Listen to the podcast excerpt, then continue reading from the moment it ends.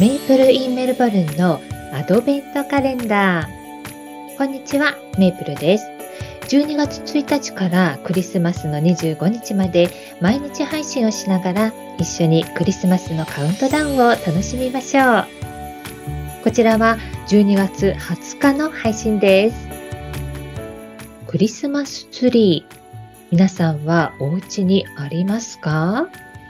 私が子供の頃、高さがさんじゅう、よんじゅっセンチぐらい、もう少しあったかなくらいのクリスマスツリーがありました。プラスチックのツリーで、あのオーナメントの飾り付けや、あの雪のようにね、あの綿を乗せたり、電飾をつけたり、あのそのうちにね、そのツリーなくなりましたけれども、まあ、そんなツリーがありました。メルボルンではクリスマスツリー、本物のもみの木が買えるんです。先日、植木屋さんの前にたくさんのもみの木が並んでいました。ちょうどね、家族がどれがいいかなって選んでいました。いくらぐらいするんだろうって思ったんですけど、まあちょっと聞かなかったので、えーちゃんとした金額はわからないんですけれども、まあ、きっとね、いちまんえん以上はするんじゃないかなって思います。私は毎年主人の家族とクリスマスランチをします。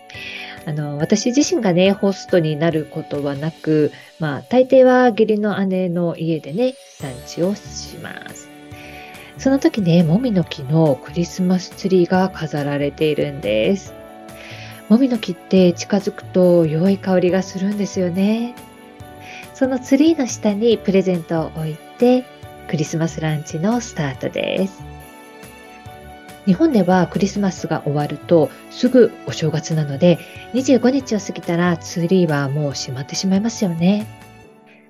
こちらではお正月はありませんから、にじゅうごにちを過ぎて、あの年越しをしてもね、ツリーはそのまま残っているところが多いんです。いちがつの末になると、まあさすがにツリーは片付けられます。お家で飾っていた本物のもみの木はどうするんでしょうか。家の前の道路の脇にね、あの芝生になっている場所があるんですけど、そこにね、役目を果たしたツリーが並ぶことになるんです。役所がね、集めてくれるのかな。まあ、あの私自身がね、もみの木を買ったことがないので詳しくわからないんですけど、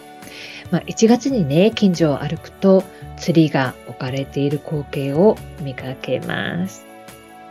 他の家族のクリスマスツリー事情っていうのはどうなんでしょうね。同じオーストラリアでもあの宗教がいろいろなので、クリスマスをお祝いしない人たちもいます。私は主人の家のクリスマスしか知らないので、まあ、皆さんがどういったね、クリスマスを過ごしているのかなって、ちょっと知ってみたい気もします。